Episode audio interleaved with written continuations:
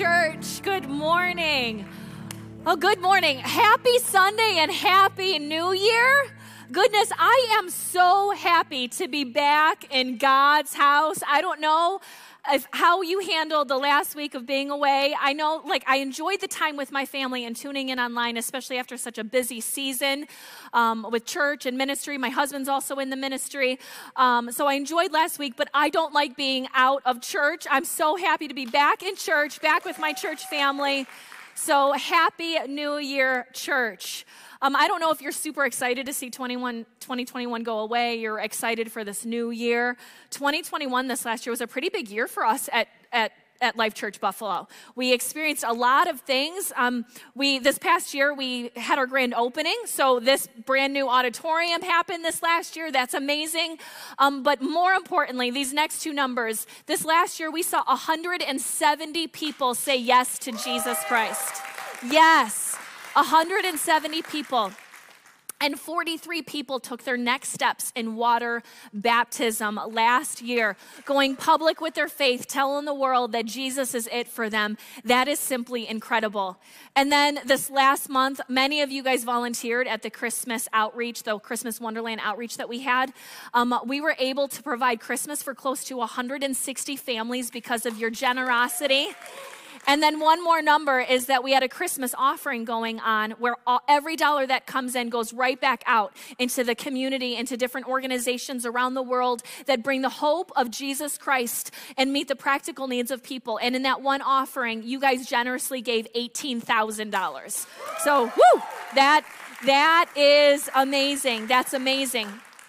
So it was a pretty big year, some great things. But like many of you, we also as a church experienced some really difficult times, some really scary times. Um, in May, our lead pastor, um, my big brother, went into surgery for what was a common, like a routine surgery, and experienced complication after complication, and was in the hospital for 21 days, out of the pulpit for months, and it was a really scary time for for us as our church. What was Pastor Pete going to come back and be like? What was what was in store for our church? But you know what? God was not done with Pastor Pete. God is not done with Life Church Buffalo we still have a community to reach, and we are about helping people know and follow Jesus step by step. And that's just what we're going to do in 2022. We're sharing the gospel, making Jesus known, getting into God's word, and just believing that the power of Jesus Christ really does and still has the power to change and save lives. He really does. So, um, when I was asked to preach, and my daughter, my eldest daughter, she just turned 15 this last week, she found out I was preaching, and she gave me some messages, some topics to preach on. She was like, "Here, mom, I got your back. Um, this is these are the things that you should preach to our church. This is this is it." I thought I'd share some of them with you. Okay, this is from McKenna. She wanted me to preach on some overlooked stories of the Bible, like really get in there. Don't preach the ones that we hear a lot. So I don't know if I don't know if that's a diss to you, Pastor Pete. I'm joking. I'm joking. Um, Cain and Abel, um, the creation story, and this is what she said, because you know it's the beginning, and it's the beginning of a new year, so that would go. Um, she said Lot and the incest story. Okay, Nehemiah.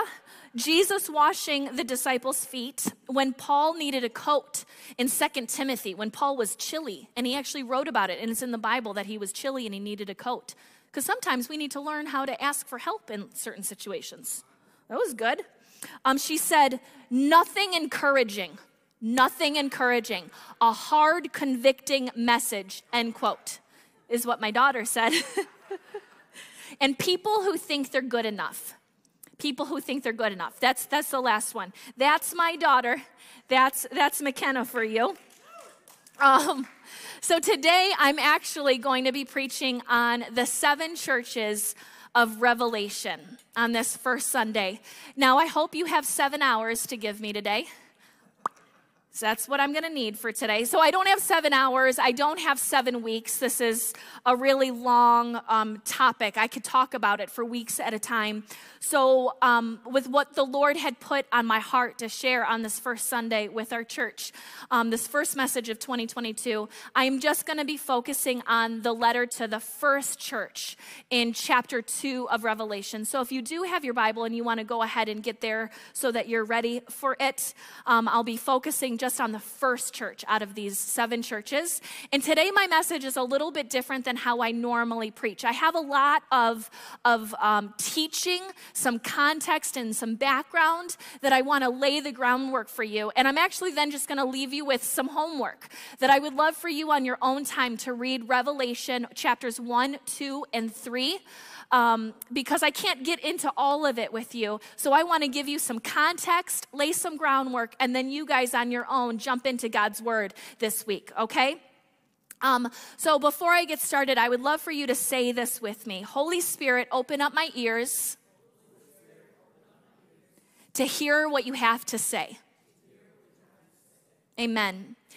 Um, the fact that you are here right now in this moment means that the Holy Spirit has something for you. Every single one of you, whether you've been away from church for 20 something years and you're like, you know what, this first Sunday I'm, I'm, coming back, I don't know where you're at, or you've been following Jesus for 35 years, or your mom dragged you to church today and you're just politely sitting here because you're still here for a holiday break or something. You are here and the Holy Spirit has something for you, okay? Today's message is titled Return to Your First Love. Return to your first love, and I will be in Revelation chapter 1 and 2. Um, I don't know what your relationship is with the book of Revelation. I know that that can get some really heated debate, some t- conversation going. Even after last service, I just had someone come up to me to talk quite intensely about the book of Revelation. Um, no joke. I don't know if my mom knows this about me or not. She found out this last service. But my family, my mom has always loved the book of Revelation. She loves talking about end times. I grew up in a Christian home. And with that exposure to it, I was the kid who, you know, um, when you randomly get like a whistle or a high pitched noise in your ear, it's like, ah uh, it sounds like a dog whistle or something. I think it's called tinnitus or tinnitus or something like and would just come and go. I was the kid who, when it happened, I would first freeze and be like, is that the trumpets? Is it time? Like, is it is it happening? Like, uh, do I do a little jump to get like a, a, a takeoff? Like, it's happening. Is, is, that, is that happening? Um, or I was a kid who, if I came in the house from playing outside and I immediately couldn't find everybody in the house, like if everyone was gone, I was like, did I miss it? Were they taken? was I left behind? Uh, um, that, that was me as a little kid. But all joking aside, yes, my mom talked about um, end times things and, and the book of Revelations, but it did, it planted in me a way of living with the end in mind, that um, to always be ready, that eternity was just a moment away, that you never know. And, church, I am anxiously anticipating the day that I get to see Jesus face to face. I can't wait. I am ready. I am not afraid. If it happens today on my way home from church, or if it happens in 45 years when I'm old, or Jesus comes back in 300 years, I'm good with it and I am ready. But in the meantime, I'm gonna do my very best to bring as many people as I can with me. Get to work, get to work, because Jesus is coming back. Okay. All right, so I have some background. Get your notes out. Get your little, if you have a little notebook or you want to take some notes, that would this would be the time to do it. I'm, I have some groundwork I want to set up. Okay, so the book of Revelation was written by the apostle John, the disciple John. And Revelation is also a letter. Like much of the New Testament, we read um, the book to in Galatians is to the church of Galatia, Colossians, the church in Colossia. So, um, Revelation, I need to catch my breath goodness. The book of Revelation is also a letter as well, okay? And in this letter, there are also little mini letters to seven different churches that are around. It would be like if I wrote one letter, but I addressed it to Pastor Pete, Pastor Lauren, Pastor Joe, and the other staff. But in the letter, then, I had a couple spots where I said, and to Pastor Pete and to Pastor Lauren and to Pastor Joe. So it's one letter with lots of little, there's little letters in it. And it was written, written to seven churches that are in Asia Minor, and it's modern day Turkey now, okay? Um, so that's where we're at. And John, he lived to about 100 years old. Most people lived only till about 50 years old at the time. Um, he's about 100 years old, and he writes this um, in 95 AD. Okay, I want to do some context of the timeline of where we're at. Um, he's on the island of Patmos when he writes it, and this is about 60 to 65 years after Jesus was resurrected. Okay, Jesus rose from the dead, people estimate around 30 AD in 35 AD, so five years goes by when Jesus appears to Paul on the road to Damascus. Okay? That's 35 AD. Then in 95 AD is when he appears, what scholars and historians would say most likely is when he wrote. Um, he wrote Revelation. It's 95 AD. Think about that. That's 60 to 65 years have gone by. Some of you guys are in your 60s and have lived a full, a full life. Okay? So here we are, and Jesus himself appears to John on the island of Patmos, and he shares this vision and he tells John to write down everything that he sees and he hears and to send it to the seven churches, to send this letter out, okay? Um, and John is there on this island. Why is he there? You see, all of the other disciples were martyred for their faith, except Judas and John. Judas had committed suicide after he um, betrayed Jesus. John lived to about 100 years old. The rest of the disciples were martyred for their faith, crucified, crucified upside down, stoned to death, speared for their faith. Goodness, they I mean, today we're stressed out if um, one of our Facebook posts are taken down and we feel the persecution of that. But these, these men died for their faith. And, um, but, but they tried to martyr John. They t- tried to martyr John. Historian tells us, there's a historian named Tertullian. Um, and documented, so this isn't in the Bible, this is just documented history of John, that the emperor at the time was so sick and tired of hearing him preach and he wanted him to shut up. He put him in a, a cauldron of boiling oil. He boiled him, and it says, it's documented, that he suffered no harm and he continued to preach. He suffered no harm and continued to preach. The emperor had pulled him out of this boiling pot of oil and exiled him to the island of Patmos because he didn't want to hear him preach anymore. When I had first heard that story years ago, um, I first thought, like, well, why didn't he just chop his head off or something? Like they clearly knew how to murder people. They made a sport of it at the time. Um, but maybe what, then I thought of it. I mean, if you saw someone boiling in a pot of oil and they continued to preach, I don't know. Maybe he pulled him out and was like, I'm not going to mess with that. Just, I'm going to send him away. And he, and he sent him away to the islands of Patmos. So we're at about 95 AD, and history also shares that he um, wrote probably the, the Gospel of John probably around 90, 85 to 90 AD. He wrote the Gospel of John and 1st, 2nd, and 3rd John. And the reason why I kind of wanted to share that with you guys, it gives some context. I love to find out who these people are, how they lived their life. When you read scripture, it helps it bring, come to life. So I hope some of this really helps you as you jump into God's word even on your own. Um, but he wrote his gospel after Matthew, Mark, and Luke. Okay? Those three books of the Bible, they're called synoptic gospels. They're all very similar. Um, they're all very similar. Mark wrote his about 70 AD, Matthew and Luke at about 85 AD. Um, and they cover the third year of Jesus' ministry. All of those. They do the birth, but then they jump into Jesus' third year of ministry. And we know that because all of those gospels share the common line after John was imprisoned. They're meaning John the Baptist. And John the Baptist was imprisoned going into the third year of Jesus' ministry. He says it in Matthew chapter 4, after John was imprisoned, Mark chapter 1, and Luke chapter 3, after John was imprisoned. And John was like, yo, there are some nuggets of truth and some stories we got to write down and save and pass it on to people. And so he wrote the Gospel of John. And it's why when you're reading that there are miracles and stories that are listed in the book of John that aren't in Matthew, Mark, and Luke. It doesn't mean that they don't match up, they complete the story, the picture of our amazing Jesus Christ and he wrote it down. He was like, We've got to pass this down. And it's why the Gospel of John, it's one of my favorite books. If you're new to reading God's Word, you, you want to jump into the Gospel of John we see um, John chapter 1 in the beginning, similar to the creation in Genesis, in the beginning. John chapter 2, um, um, Jesus' first miracle when he turns water into wine, chapter 3, the story of Nicodemus. 4, the woman at the well. 5, the healing of the blind man at the pool of Bethesda.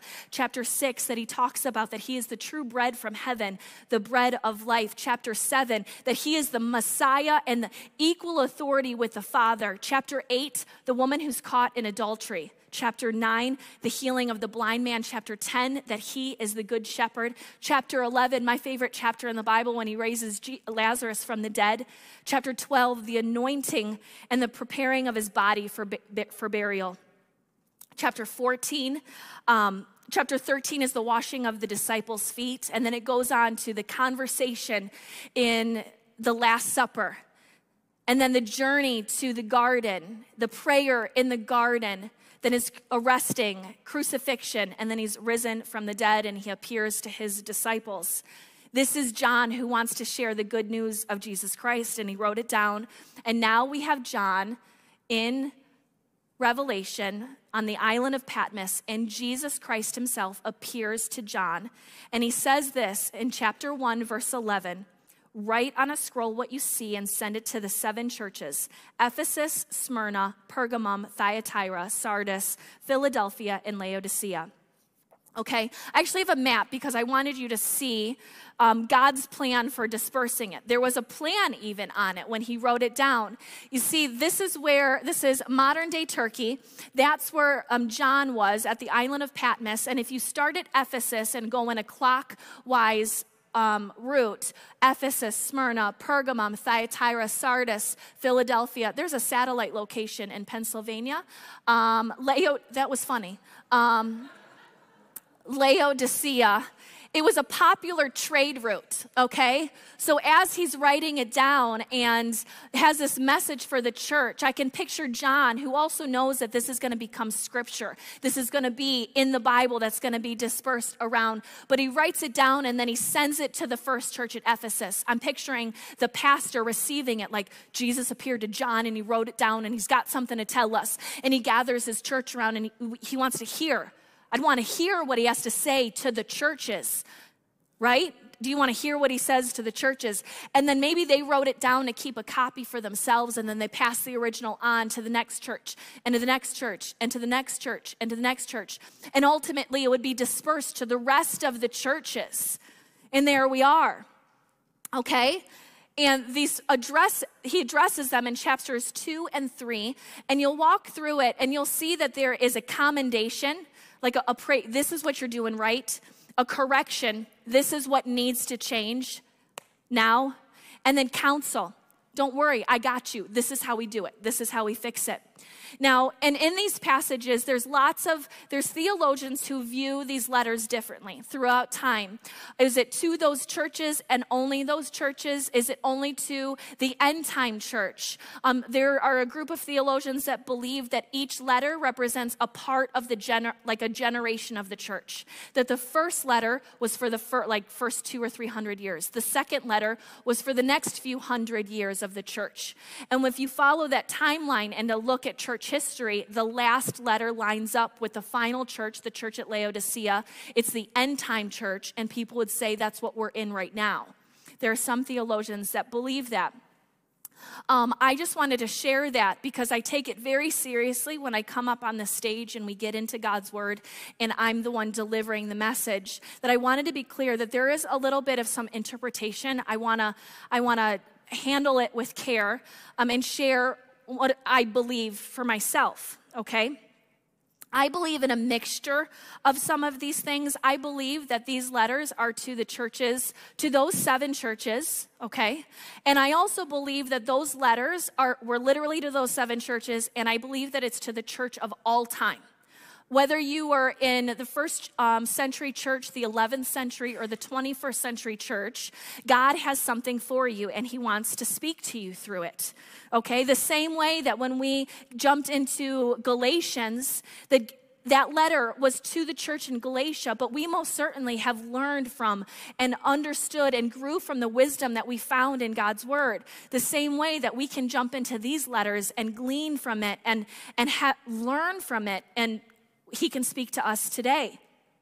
Um, it's in the Bible. It's in the Bible. He, he wanted it there. It's for everyone. The other reason why it's, I believe it's for everyone of all time is because in each of these little letters in chapters two and three, they all end with this sentence.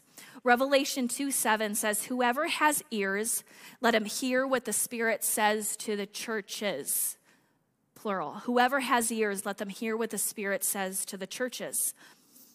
And we also remember that Jesus said himself in Matthew 11 15, it says, Whoever has ears, let them hear. Whoever has ears, let them hear. Raise your hand if you have ears.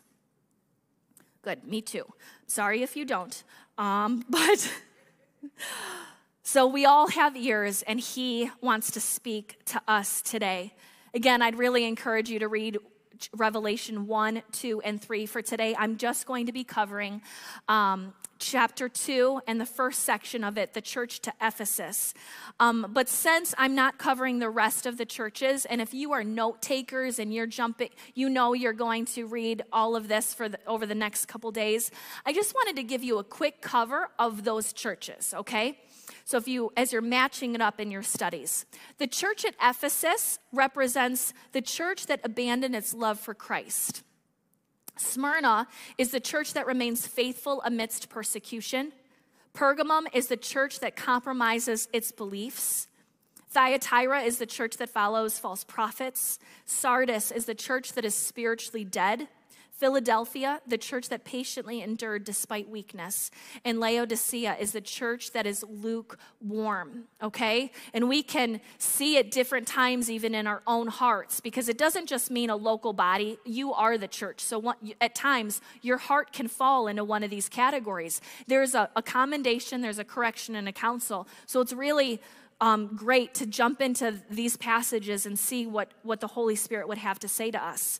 But I'm going to read um, Revelation chapter 2 um, and picking up at verse 2. I know your deeds, your hard work, and your perseverance. I know that you cannot tolerate wicked people, that you have tested those who claim to be apostles but are not, and have found them false. You have persevered and have endured hardships for my name. I know that some of you guys feel that. You have persevered and endured hardships for my name, yet you have not grown weary. There's, there's the commendation. Now, correction. Yet I hold this against you. You have forsaken your first love, the love you had at first. Consider how far you have fallen. Repent and do the things you did at first. Repent and do the things you do at first. If you do not repent, I will come to you and remove your lampstand from its place. Then, verse 7 Whoever has ears, let them hear what the Spirit says to the churches. To the one who is victorious, I will give the right to eat from the tree of life, which is in the paradise of God. Thank you, God, for your word. Let it do what it's supposed to do today in all of our hearts. Um, I want to read verse 4 again. Yet I hold this against you. You have forsaken the love you had at first. Church, on this first Sunday of 2022, I have a question for you. I have a question for you. Have you ever felt that way? Have you ever felt that way? I mean, if, if you're a believer, at, at some point you have. You have felt that way. Unless if you got saved an hour ago, you have felt that way at some point. Yet I hold this against you. You have forsaken your first love. He earlier, I mean, then the next verse he says, Consider how far you have fallen. Consider, take, evaluate your heart and the condition of where it's at just for a moment of honesty maybe even after you go home and you head in head into this week we're jumping into this new year consider it. Is there a time in your life where you can remember where you just loved Jesus so much? Where you just loved him so much it's all you could do was talk about him. You just wanted another moment in his presence. It was easy to, to just get into God's word that even when you didn't understand it, you were like, I don't really know what I'm reading, but I'm just gonna, I just need, I need to be in God's word. You wanted to talk to other people about him. You wanted to just go to coffee and be like, hey, you want to go to Tim Hortons and just talk, I don't know, just talk about Jesus? You know, that feeling? I'm just to listen to that worship song on repeat over and over and just, just, it's just all you can talk about. You have that moment. Can you compare? Consider, consider it. The condition of your heart now compared to the moment of how much, like where you are now, and at those times where you were so in love with Him. Um, you know, I don't, I don't think that we intend for it to happen. We don't, we don't plan for it. We don't say, you know what, six months is a good amount of time for us to be passionate and in love with Jesus. You know, I'm it's gonna I'm gonna be going real hard, real fast. I'm gonna be at church all the time, but you know, six months, that's a bit too much for some people. So I'm gonna mark it in my calendar that now my love is gonna kind of start to fizzle out. We're gonna plan. We don't we don't plan for it, you know? Truthfully, um, this a couple weeks ago, I was in Pastor Pete's office in my one-on-one. Um, we get together and we talk about the ministry, how are things going, um, and he just checks in on me to see how my heart is, how I'm doing spiritually. Um, and I had shared with him, I had said, you know, it's it's not that I'm doing bad. It's not that I'm doing bad. But if I relate it to, you know, at times in your marriage, I've, I've been married for 20 years. We've had difficult times, we've had really great times. But you know, when a season of busyness and you're just steady, you're, you're steady with it. You're not in a bad part of your marriage, but you're just, you're steady, you're committed. You're not like thinking of leaving, like that's not on the table. You're in it. Like you're in it forever. This is what we do. This is who we are. This is my home. This is the life that I live. I'm not as compared to when I first fell in love with Joe, that I'm gonna speed in my car on the way home from work to make it home so I can have like two more minutes with him. You know, like when you're first in love, that's, I'm not speeding home to get, like, I'm not leaving the office and speeding to get home to Joe right now. I love it in pieces, but you know, you know what I'm talking about, you know. Um,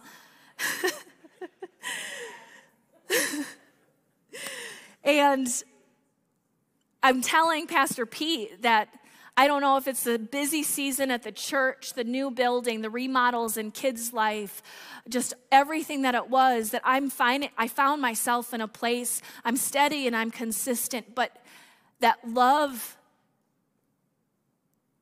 like I love him. But I want to burn for him. Church, do you want to burn for Him? Do you miss that? That feeling? When new life is first breathed into you and you become a new person, a new creation, and you can't help but just talk about Jesus. I want to burn for Him. I want to burn for Him. Maybe that's not where you are right now. Maybe you would say, I'm a, I'm a little off. Consider how far you have fallen. Verse 5 says, Consider how far you have fallen. And he tells us what to do. He says, Repent and do the things you did at first. Those are my two points for today as we jump into 2022.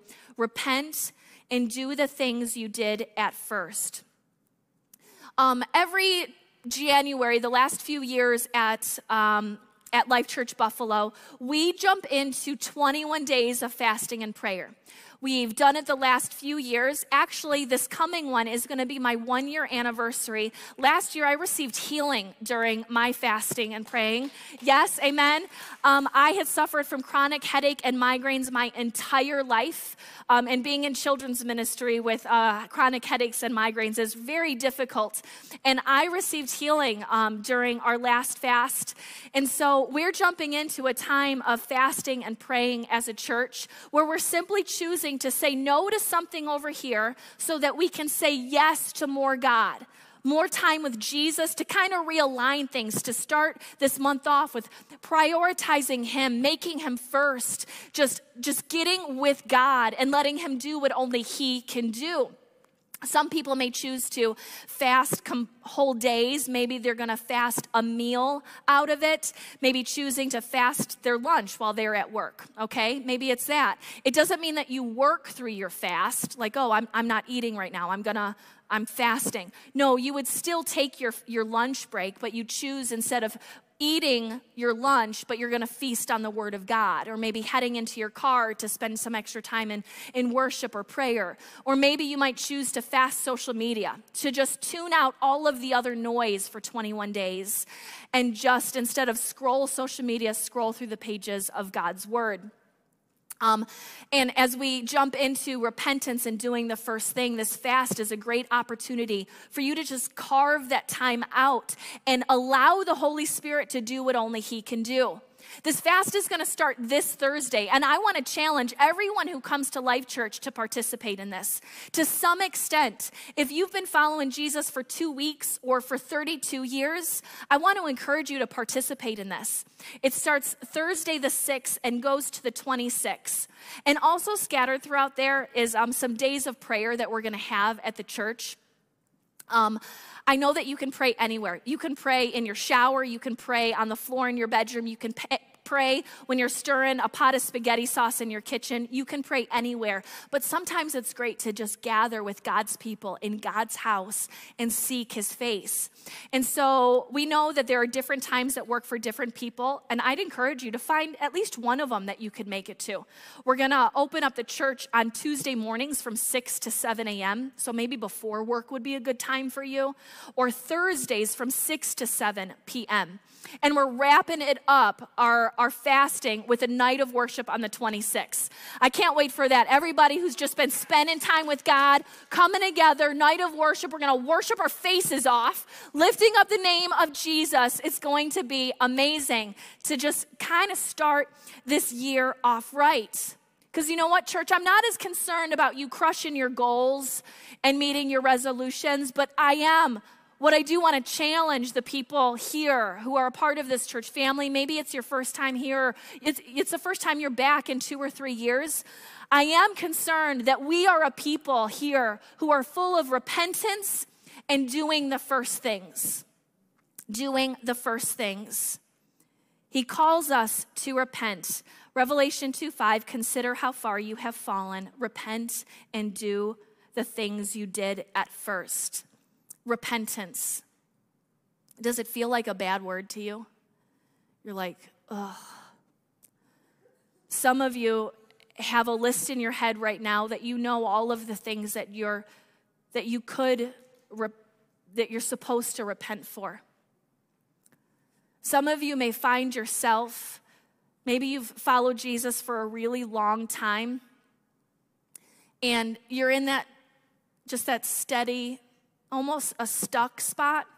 And when you think to yourself, like you know that you're supposed, I know I'm supposed to repent, but nothing's really coming to the surface.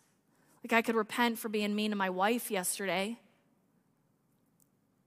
Can I encourage you to get quiet and allow the Holy Spirit to reveal? He wants this for us. He has forgiveness ready for us the moment we go to him.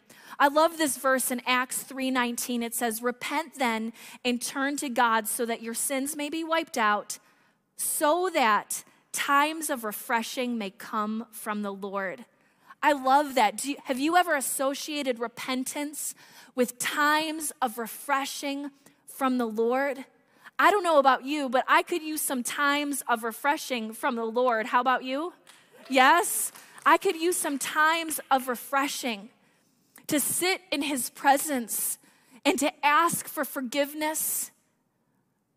I don't know what it is for you. I don't know the things that you put in front of your face and you let your eyes fall upon. I don't know if it's an offense that you have been holding on and bitterness and unforgiveness is eating away at you. You're bitter. I've met some mean Christians. Your pride, your vanity. Maybe that Jesus just isn't number one in your life right now, and God called us to have no other idols before Him. Maybe it's a living a life or a season of completely not trusting in Him. And you're like, God, I need to ask for forgiveness about me holding on to control of everything and not really giving you all of the parts of my life. What is it for you? What is it for you? That we would be a people who repent so that times of refreshing may come from the Lord. I want to jump into this next year with repentance and times of refreshing from the Lord. I love that. He tells us to repent, and then he told us to do the first things. Do what you did at first. I don't know if you've ever been in counseling or in therapy um, for different things. Maybe you went for marriage. There's different times that I've been in counseling. I think everybody needs to go to counseling at some point in their life. And I can remember some of the advice that they've given, and it was they would talk about can you tell me a time when you first when when you were so in love like when was it really good and describing the time that it was really good in your marriage and what were the things that you did and they would give us this homework of being like, now go do those same things. Go do those same things. You don't wait till you're on fire to, to get that. You, you don't wait like, oh, now I'm burning on fire. Now I'm going to do these, these things. No, we're going to do those things and we're going to fan the flame of our love for Christ. He wants it for us. He wrote a letter to a church calling them out on this. He wants it not just from them, he wants it for them.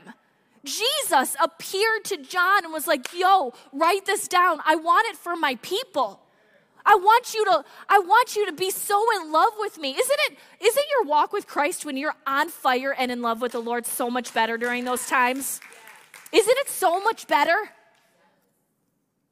It doesn't just come after you're on fire. He calls us do the first things. That's how you get that love back. He called them out that their love had grown cold. I don't know what it is for you of when you first fell in love with Jesus. Maybe you have some different things, okay? But for me, I'm just going to highlight real quickly three of the things that were it for me. It was worship, word, and witness. Worship, word, and witness. You know, we, we have these things, and it's like, of course, I, I know those things. But we all find ourselves at times, life happens. We get busy, right? Maybe you got married this year, and the time that you used to have alone is now there's somebody else living in the house, and that happened. Maybe you had a child, and the time that you used to carve out for the Lord is now filled with uh, midnight cry sessions and extra nursings. Or maybe you have your second or your third child now, and you're just, you're lucky if you can get a shower every three days. You know, you're like, I, uh, I didn't mean for it. Like, you don't have this plan in your heart to be like, God, I'm growing cold now. It's my plan. I'm just pulling back just a little bit. We don't plan for it. No. Maybe you're a teenager and you got your first job. The time that you had for the Lord after you got home from school is now rushing to Target to, to get those hours in. You're saving up for that car, saving up for college. Maybe this last year was really hard and you had to pick up a second or a third job because finances are tough. And you find yourself, you're like, oh, I, my love for him isn't what it used to be like. Those first things. What was it like when I was first so in love? Worship, when I think about it, worship can also mean prayer time. I just wanted to sneak away for one minute. Can I just get another touch? You know, even in my car, you have that option of picking worship or the radio. I'm not saying that listening to the radio is a sin and you're not allowed to ever listen to the radio. I love listening to a good country music station. That's it for me. It feels like summertime all the time when you listen to country music. But you know, you always have that option to be like, I've got 10 minutes right now. I'm just gonna, I'm gonna play, I'm gonna worship him right now. I'm gonna get in my bedroom for just a little bit before it gets busy when I come home from work, whatever it may be, just some time. I believe that the Holy Spirit is calling all of us to, for a time that he wants us to be a people who we find the times, even if it's busy, even if it's stressful, even if it's crazy, those moments where we can say, Can I just have two minutes with you? I mean, think about it, husbands and wives, even the times that you guys have been busy, but and you're like going and passing when you have teenagers and you, like your kids are going to this soccer practice and this over here and you're like you just are going to see your husband for like bye bye you're doing all of that you know? But how sweet is it when you're like in passing but you want to take a moment with your husband for like 2 minutes to be like hey can I just have you for 2 minutes? I love you. I miss you give him a kiss. It could be two minutes, but it's like better than like a date where no one's talking and people are scrolling on it. You're just, I just need that two minutes. Sometimes Jesus is like that with us too. That we have that heart that He understands our busy schedule. He knows that He gave you three children who won't stop crying and asking for snacks. He knows it. But that His people are like, I just want two minutes. I just want two minutes. just gonna go away with Him want to worship him. I want to pray. I want to talk to him. Worship. I think when I first was so in love, I, I couldn't put the word down. Even when I didn't understand it, I wanted to be in God's word. It's a sign of new life, actually. A new baby cries constantly because they're hungry. When you're a new Christian, your spirit is crying out to be fed, and we feed on the word of God, okay? Um, the Bible has 1,189 chapters in it. Let's say about 1,200 chapters. If you read 40 chapters in a day, you can read the Bible in a month. Maybe that's a bit much for you guys. Maybe I jumped in in the deep end. I should get in the shallow end, okay? But maybe some of you, you could. Maybe you're retired and you're like, I'll take that challenge. To read 40 chapters in a day, you could read the Bible in a month. If you read 10 chapters a day, you can read the Bible three times in a year. Okay, 10 chapters is about an hour for the average person. If you read three chapters a day, you can read the Bible in a year. In a year. I have a personal goal actually that I want to I want to find 100 people at our church who are committed to reading the Bible from cover to cover in one year and at the end of 2022 I want to stand on the stage with everyone who committed. I read the Bible cover to cover. I want to take a picture maybe at the end of like the last Christmas service and be with our people who jumped into God's word and said, "I carved out time no matter what it was and I got into God's word this year." You know? Even if you've read it before, if you've read it 50 times, you know, if someone puts a plate of food in, in front of you that you've eaten before, like this meal, I've eaten this before, you don't say, Oh, I've eaten this before, I'm not gonna eat it. I've had that before, I'm not gonna eat. Or maybe you would say, Yeah, but I don't understand what I'm reading. Well, when I eat, I don't understand how it breaks down into vitamins and minerals and carbohydrates and all of those things and, and brings strength to me. I don't understand the process of what's happening in my body the same way that I don't understand that. But when I read God's word and I feast on his word, it brings nourishment to my spirit and strength to my body so that I could live this life that he has called us to live, to be consumed with the word of God. But I have one quick announcement I wanted to share with us on, on Bible reading. Maybe you say, okay, I know how to read, Pastor Beth, but I don't know how to read the Bible. Like I hear you guys talking about different things and under like how do you how do you study it? I don't know what what's happening when I'm reading it. Our church is bringing back um, Bible study. We're going to be having Bible study on Tuesday nights at the church. And we are going, no bells or whistles, no special lights, nothing on the screen. We are just getting into God's Word chapter by chapter. We're going to be starting with the book of John and doing John chapter 1. John chapter 2. We're going to have different teachers, some mature believers that are here who have the spiritual gift of teaching, will be able to bring God's word to life and to teach you. So bring a, a notepad and a highlighter and a pen and getting into God's word together. I think it's I think it's fantastic, especially if you're a new believer to do this. And even if you can only make it to John chapter 5 and John chapter 15, that's fine too. Just come. Just come. I'm so excited about that. So, we're going to get into God's word and then we're going to witness. The third thing for me, I was a witness. I, I, just talked about Jesus. You know, when you're first in love, you talk about him all the time.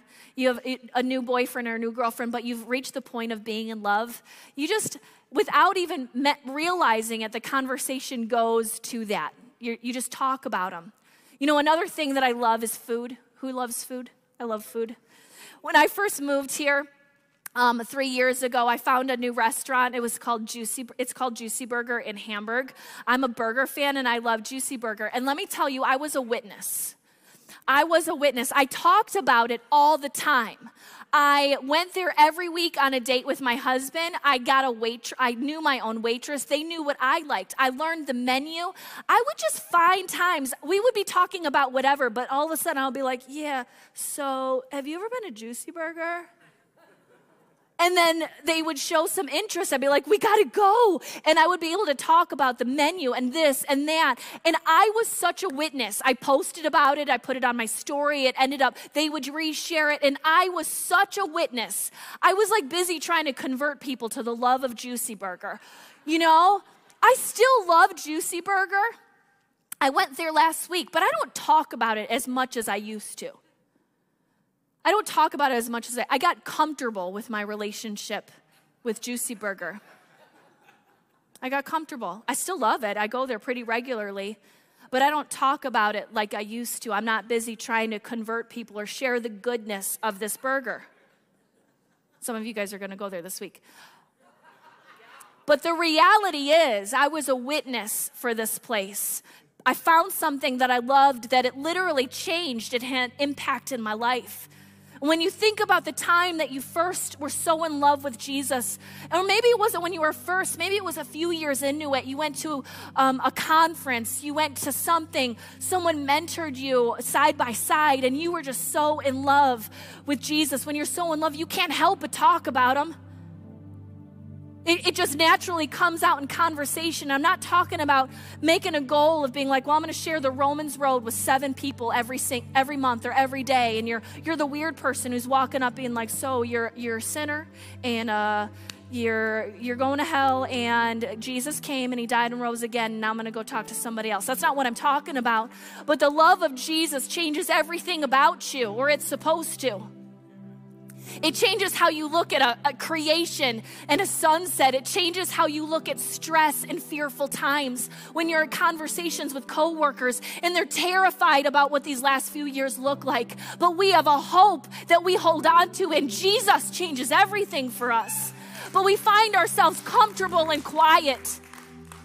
I'm comfortable with my relationship with Juicy Burger, and we become quiet with our relationship with, G- with Jesus Christ. We're quiet do the first things. I challenge you to be a witness for Jesus Christ. Be a witness in your schools, be a witness in your college campuses and at work and in your home. Your, your, your spouse doesn't know and love Jesus. Be a witness at home. Be a witness at home. Let me tell you about my Jesus. Something's different when you first meet him. You even see someone who maybe kind of hints at kind of being a believer, and you're like, You're a believer. Wait, yeah, I know. I know him too. I know him. I know him. To be a witness. To be a witness. For me, it was worship, the word, and a witness. I just talked about him, not just with my Christian friends but he just came up in conversation because he was the best part of, part of my life. He's the best of everything in me.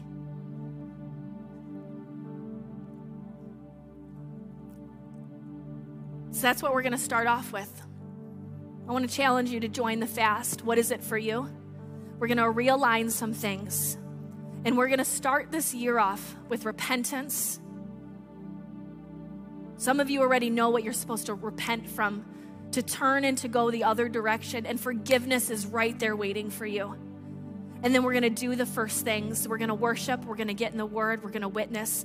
Maybe there's a couple other things for you. Think about the time when you first got saved. Maybe you were the person who just walked up to strangers and said, Can I pray for you? Maybe you're supposed to be getting back to that. Maybe getting back to working in the community or serving somewhere. What is it for you? Simply, I'm just going to ask everybody to close their eyes. I'm just going to get quiet for a moment. Bow your heads and close your eyes. And I just want to ask everyone in this room simply to ask this Holy Spirit, what are you saying to me? He allowed for you to be here today. He wants you here, and He has something for you today. So, Holy Spirit, what are you saying to me?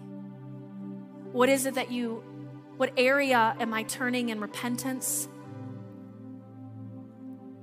Do I got to get back to the word? Is he drawing you? Come on, come back. Return to your first love. Consider the condition of your heart and return to your first love. It's not that he wants this from you, he wants it for you. He's not mad at you, he loves you, and he wants this for you. And give him this simple response that, Lord, I want to return to my first love. I want to return to my first love. Heavenly Father, I just thank you for today. God, we love you because you first loved us. God, we give you this time, we give you this month, and I ask that you do a work in the hearts of these people who are listening to these words right now. I pray that repentance runs through this church like wildfire, and we are we excitedly run to you to get rid of the things that may separate us or hinder us or have any kind of block in our relationship with you.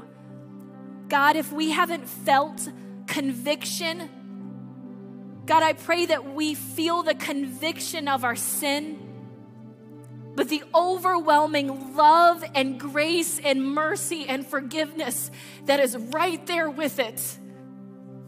God, I pray that your Holy Spirit equips us and emboldens us to live this life of worship and being in your word and being a witness in the lives that we live outside of our Sundays in these four walls. And God, I pray for every person who is sitting here and says, I don't know if I've ever really been in love with Jesus. I've done the motions, but I've never been in love, and I want that. Or maybe it's been 20 years and you think it's too long. No, Today, today could be the day. Today could be the day. God, we love you. Help us to love you more. Help us to live this life on fire, in love with you. We give you this day, we give you this week, and the rest of this year, God. We trust you when we place our lives in your hands. In your name we pray. Amen and amen. Church, I love you. I love God's word. I'm excited to see what God is going to do in your heart and in your family this next month during the fast. And don't forget to grab that invite for Hope in the Dark that starts next week. I love you so much, church. Bye bye.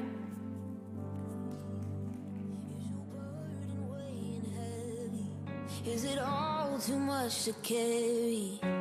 Let me tell you about my Jesus. Do you feel that empty feeling? Cause shame's done all it's stealing. And you're desperate for some healing. Let me tell you about my Jesus. He makes a way where there ain't no way. Rises up.